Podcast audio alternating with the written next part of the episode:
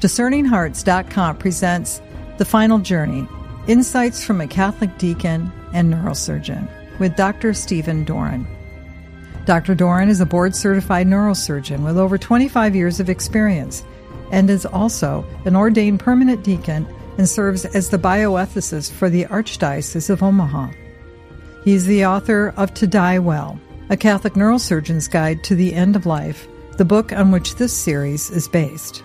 His writings in bioethics, neurosurgery, and gene therapy for brain disorders have been widely published in national media outlets, academic journals, and neurosurgery textbooks. He is also the co founder of Seeking Truth Catholic Bible Study. The Final Journey Insights from a Catholic Deacon and Neurosurgeon with Dr. Stephen Doran. I'm your host, Kris McGregor. Welcome, Steve. Uh, thank you so much, Kris. I'm so happy to be here. Uh, thank you for being with all of us and helping us to understand some very, very important things concerning dying well. And a term that I think many of us have heard, but I didn't really appreciate the depths of our need to understand is the area of brain death. When is it that we die? I think for many of us, when does somebody die? When they have stopped breathing, their heart stops. But that's essentially what they called a, a cardiovascular criteria, right? That you would maybe listen to their heart, maybe are they breathing? That's how it was determined. But it's not as simple as that. That changed over time, especially in the 20th century, didn't it? Yeah, it did. I mean, I mean, the the old Western movies, you know, they hold a mirror and see if it fogs, and if it didn't fog, you know, the person wasn't breathing and, and they were dead. So the the cardiorespiratory criteria, if you uh, technically what it would be called, you're you're you're dead when your heart stops beating and you stop breathing. I, I think before we go too much further in this, I think it's really important to understand that death for us as individuals is it's an ontological event. That is, it's it's a it's an event in our lives where our soul separates from the body and there's no way we can measure that. Okay. For us as Christians, that's what death is. But there's practical decisions then about when death occurs. And that's mostly what we're talking about here is the biological criteria that are acceptable to say that someone is no longer alive. It's tied to, but separate from the sense of death as it really is our soul and body becoming separated. Boy, is that important. I'm so glad you brought that up because, again, that point of when the soul leaves the body, that you would think someone has died. But it doesn't necessarily mean, technically, that their body has experienced death. I think that is because of advanced technologies, as you point out, whether it's ventilation through maybe a ventilator or even after different aspects when it came in the 1950s with heart transplants and so many different other ways of determining whether or not someone was really technically dead. Their body is actually, this is the moment. I think that makes it much more complicated in determining, doesn't it? I mean, when is someone actually, the body is technically, they're deceased? Yeah, no, it's a very important question on a practical level, it becomes into play mostly in the event when we're talking about organ donation. It occasionally comes up in more legal matters or if family members are in a disagreement or whatever. But by and large, in my experience as a clinician, the vast majority of time where the issue of brain death is is germane or important is with its connection with organ uh, transplantation that's when it really became important. I, I'm just thinking back, many people may not realize that a wake was held after what was perceived to be someone's death just to make sure that they were actually dead. They would have it in the home, the relative, family member would be laid out in state. And it was primarily, it was wake. It was making sure before they were placed in their burial, that before that happened, are they truly, truly dead? And that's kind of, if you were to take that and really bring it down microscopically, that's where we're at today. Because as you talk about with the transplant, when is it the right time to retrieve organs to be given to another? That's quite the challenge, isn't it? It is, and and and I think that it's becoming more and more challenging based upon our ability to sustain. Well, Kris, it, it almost comes. It gets, the the language gets awkward here. Even like, okay, to sustain a dead person on a ventilator, that doesn't make sense, right? And so we even have to choose our words very carefully. Who, what are we talking about? And someone who's been declared brain dead, yet their heart and lungs are still functioning, and and so how do you even refer to that person and how you are treating them? And so it, it gets hard sometimes even to find the right language here to know how to refer to people whose brain appears not to be functioning anymore, and yet their heart and lungs are still functioning, and that the boundaries of that get pushed further and further and further with more and more technology. I think that, you know, just to kind of draw back for a second, why is even brain death an issue when it comes to organ transplantation? Well, you know, there's certain organs in your body that you only have one of. You only have one heart, you only have one liver, for example. And that without either of those two, as an example, you would die. So you can't take an unpaired organ, like a heart or a liver, from someone who's still alive because you would be killing them. So that's the very blunt way of saying why do we even have this issue of brain death is because if someone's not already dead and you took your heart or your liver, you're killing them. You can't cause the death of a person by retrieving their organs. And also, our posts have all said, you know, organ donation is an act of love. And don't want anybody to think that this is some arguments organ donation is something that's not good. It's very good. It's a very, very good thing. It just has to be done properly. So the reason why we have brain death to begin with is you can't kill somebody to take their organs. And so how are we then going to be able to morally and ethically retrieve organs from people that and those organs are still useful and vital? And that's where brain death criteria have evolved from. I'm glad you said that. I think we have to treat this also reverently because we are talking about a human person. We're talking about people that uh, have family relationships, who had hopes and dreams and for whatever reason at this moment, this is the time of their passing. And so to be able to respect that and more often than not, their desire to be able to give to others in the form of an organ transplant. St. John Paul II and um, Pope Benedict XVI have written about this, and you cite this in the book. You're very careful in your notations as far as what the church teaches on this. There's a little caveat there that John Paul brings out. It does not seem to conflict with essential elements of sound anthropology. Well, what we understood death to be in the 1950s may be a little bit different today in the 2020s. When is that moment? When is that anthropologically is that death occurring as we understand it now? Yeah, it's it's interesting that the fact that that when the brain is dead, the person is dead. Why that in and of itself is the criteria, right? Why? Why? Why not when the liver is dead?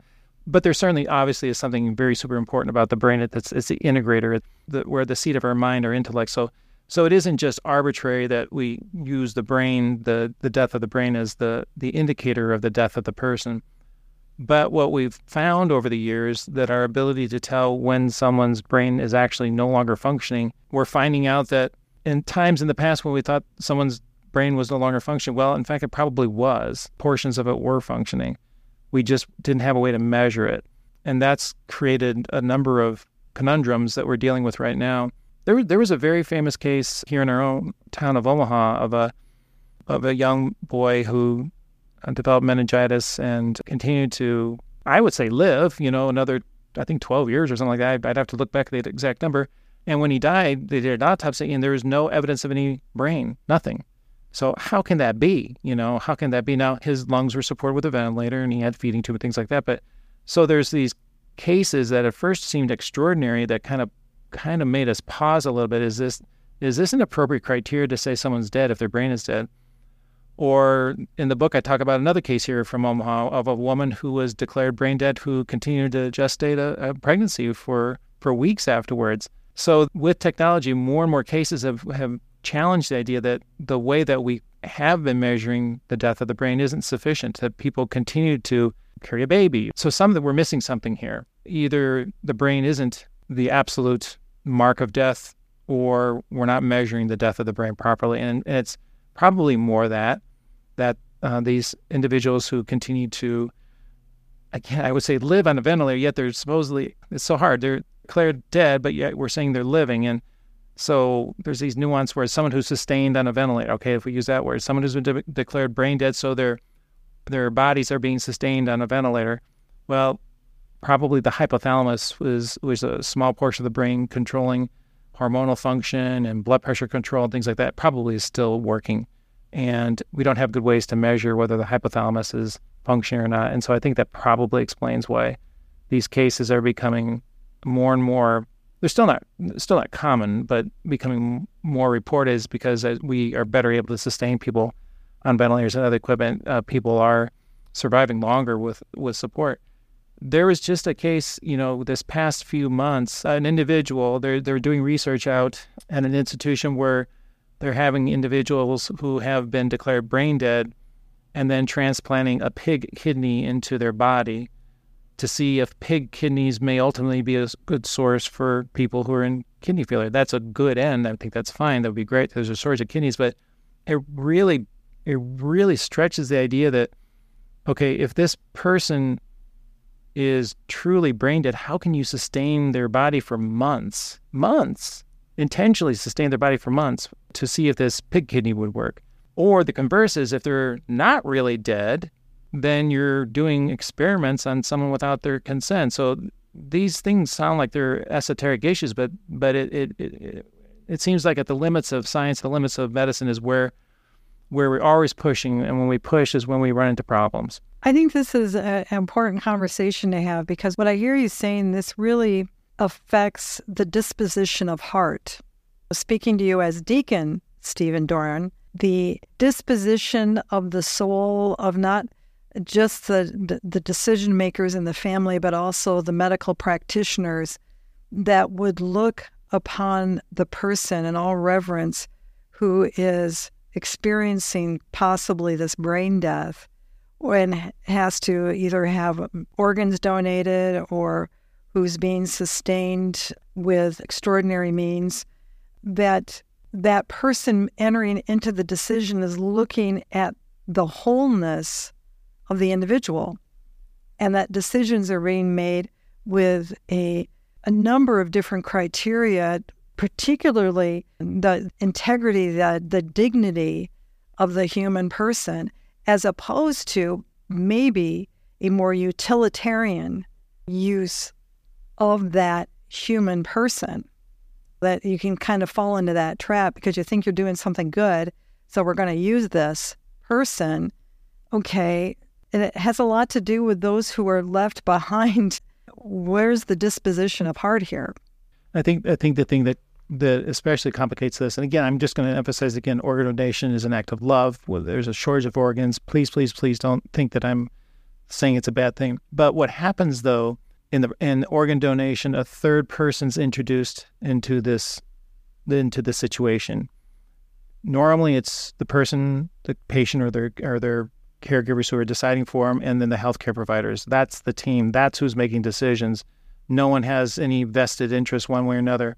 Organ donation inserts a third party into it, a third party who has their own interests, and that complicates things. And there's been studies that have actually shown that once the decision to donate organs happens, all of a sudden patients, families felt that everything changed. How they were treated or how their loved one was being treated all of a sudden changed. And the donation experience was upsetting to them. And they felt like this is a commodity. We've got someone else who's got a vested interest who's driving the decisions right now. I'm not saying that happens all the time, um, again, but it, it changes. You've got a third party inserted into this into this relationship who's got a vested interest. And that's always a risky thing. We all have our own vested interests. I get that but the person and who needs an organ who's being represented by you know like an organ, organ retrieval organization they have a vested interest and their vested interest is to obtain organs for people tell me if i'm phrasing this right there's a potential for an anxiety to be introduced into this through the third party that you only have so much time that you need to retrieve at a particular point in the body. As I was reading in the book, the example of retrieving a heart, you've got a better chance of it being successful if you can get it just moments after the actual death of the person. And again, I say this in all reverence, but that can be a real challenge, can it? It can be, and, and that the process of decision making at the end of life is difficult as it is.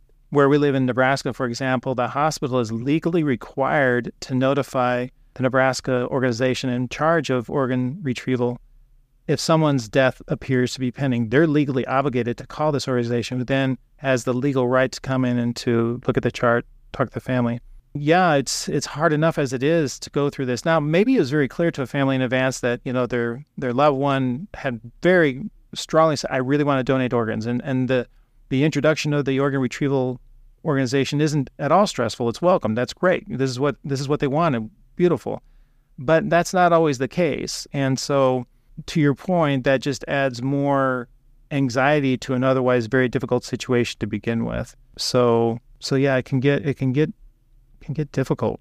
That's where I think when you mentioned in the book that that particular statement from John Paul, if rigorously applied, does not seem to conflict with the essential elements of a sound anthropology. So even as someone of faith, we can't just be settled in the the belief that well the church supports organ donation. Now I'm just going to say it for the record like you I'm I'm a card carrying donor, okay? I'm I think it is important and there are many people who benefit from organ donation. But we still have to be open to the struggle, don't we almost? To continually quest to make sure that this is the right thing that we may not always know everything. Then we just know what we know today but we could learn more. Well, I think Benedict even warned against it. Even the least, even the smallest sense of arbitrariness has to be avoided. None of these decisions can be arbitrary, you know, and you're not going to have to err on the side of the person whose organs they were gifted with by God. I mean, you're always going to err on that side. So, so I think that we do have to recognize that the church is, in many ways, receptive and open and supportive of organ donation and by extension current criteria for brain death but you have to realize that there's a not a small number of non-dissenting catholics who are questioning this and whether we need to relook at this again. And are our current criteria adequate? And if not what do we need to do to change them? Because what's happening what's happening is that the secular world also recognizes that okay wait a minute this doesn't make any sense someone supposedly is dead, yet they're on a ventilator for three months having a baby or having a pig kidney, this brain death criteria doesn't work anymore. The Catholic response would be to let's shore up the idea of brain death. Let's make sure it's rigorously applied. Let's make sure we truly can identify whether someone's brain is not. The secular response is say, well, let's just get rid of brain death altogether. And instead, instead, we're going to take someone's organs if they're just hopelessly injured you know, very vague criteria.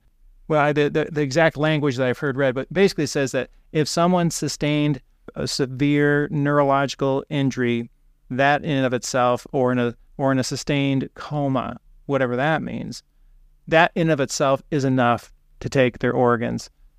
So if we don't get this right, the secular world is going to also say it's not adequate, and they're going to propose and are proposing less stringent criteria. In fact, it's called the Universal Declaration of Death Act, the UDDA. That was back in 1981, which said the, the death of the whole brain marked the death of the person. So 1981, this declaration was made, federal statutes and all that.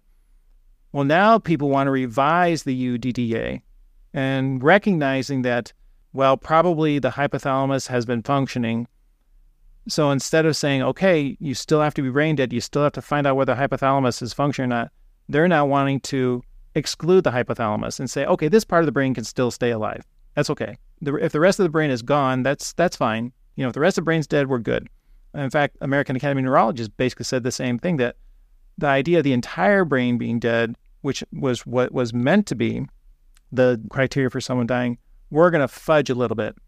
We're going to recognize that probably people are declared brain dead under current criteria, but still not fully brain dead. They still got a little bit of the brain functioning, but we're going to let that pass. We're going to say that's okay. Well, that's again, we we've got to stand firm on this, and I, I give a lot of credit to our Catholic institutions, uh, the bishops, the USCCB, who've really say, no, no, no, we can't go down this route. And so, again, what seems to be kind of some arbitrary or esoteric thing is, is super important, super important because it's it's at the edges that erode away, and it's and we're, and we're seeing in this in this exact area right now. This is like news that's going on now as we speak. It really is the slippery slope. Like you said, you're right on the edge of who determines ultimately, especially as we get to to know more, we find out we don't know enough. And that's, I think, uh, where we have to be very careful. I, hesitate to use this term, but I think I probably would be remiss if I didn't. The term harvest, harvesting for a greater good. But we need to harvest it now to be able to help the other. What are we losing? What part of our souls are we chipping away at? that we have to be very careful. And I think that's why the church has to be brought into this because I think even those who make that determination, you shouldn't be making it alone. Am I making sense in all of that? Well, I, I think I think the language chosen often reflects the attitude within, and and the word harvest is what is, I will be honest with you, within the the walls of the of the hospital would be, oh, this person's going for organ harvest. Or even when I was a when I was a medical student, I was on the the transplant service, and there was the harvest team. You know, now that language more often is more now say procurement, which sounds better.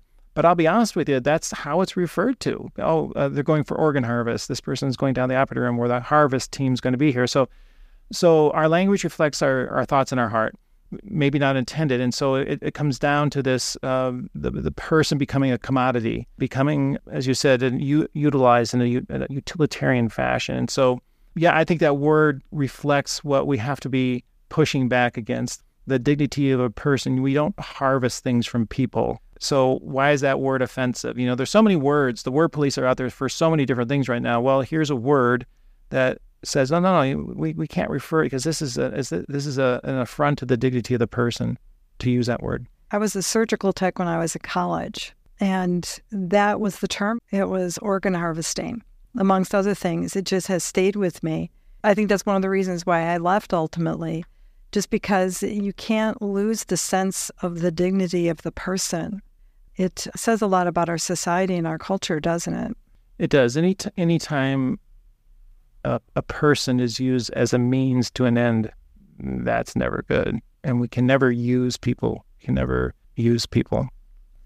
Given your role as a neurosurgeon, you have had to be at that moment to help determine that criteria, to be able to say that this person, yes, this is the moment, or no, maybe it's not. Yeah, I've been involved in quite a few of those determinations over the years. What kind of guidance then would you have for not only the medical practitioner, but the family members in having heard even the portion of our discussion here, what would you guide them towards? And it's a difficult, it's a very, very difficult experience if your loved one is at that undetermined state. I guess my advice would be there's a urgency either expressed or implied that we shouldn't buy into that uh, I, as a practitioner or as a family member, will experience a sense of urgency. I think you brought that up earlier. And to the extent that you can say, yeah, maybe so, but this there's just certain things you can't rush. I don't I don't care what someone else needs at this moment. I mean, I care. That sounds bad. But the needs of that third party that I talked about right now, they they're not in the conversation. The conversation is between the clinician and the family member, and so many things that at the end of life people have this come preloaded thinking we got to decide right away. I have to do something immediately. Yeah, sometimes sometimes you have to make a decision immediately, but usually not. I mean, usually it's usually it's like oh, okay, I, I take a breath. I'm gonna I need to think about this. I need to pray about this, and can we talk again tomorrow or later on this afternoon?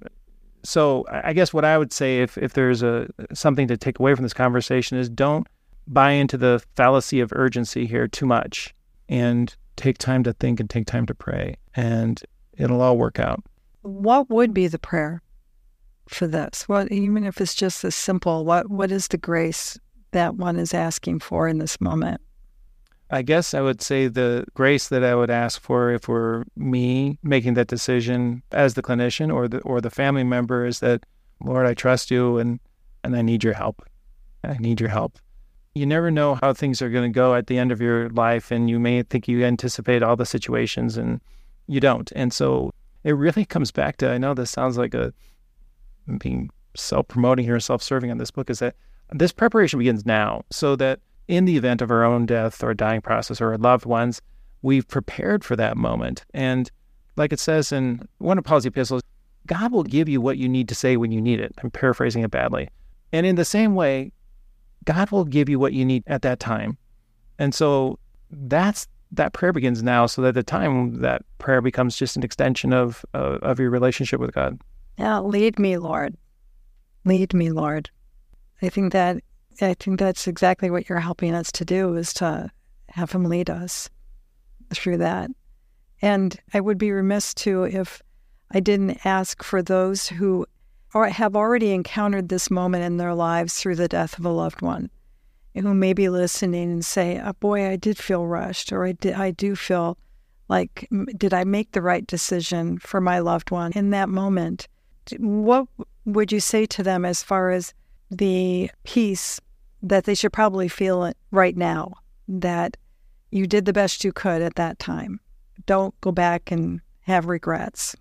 Yeah, I mean, there's always a tendency to want to go back and replay things in our mind and what we would do under different circumstances. And I always assume good intent until proven otherwise. Assume good intent.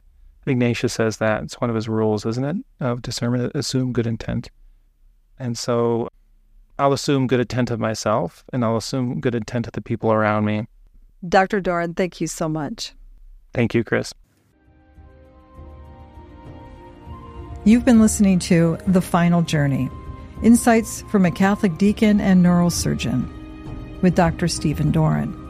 To hear and or to download this episode along with many others, visit discerninghearts.com or you can find it within the free Discerning Hearts app or wherever you download your favorite podcasts. This has been a production of Discerning Hearts. I'm your host, Kris McGregor. We hope that if this has been helpful for you, that you will first pray for our mission, which is to offer authentic and rock solid spiritual formation freely to souls around the world. And if you feel it's worthy, please consider a charitable donation, which is fully tax deductible to help support our efforts. But most of all, we hope that you will tell a friend about discerninghearts.com and join us next time for The Final Journey Insights from a Catholic Deacon and Neurosurgeon with Dr. Stephen Doran.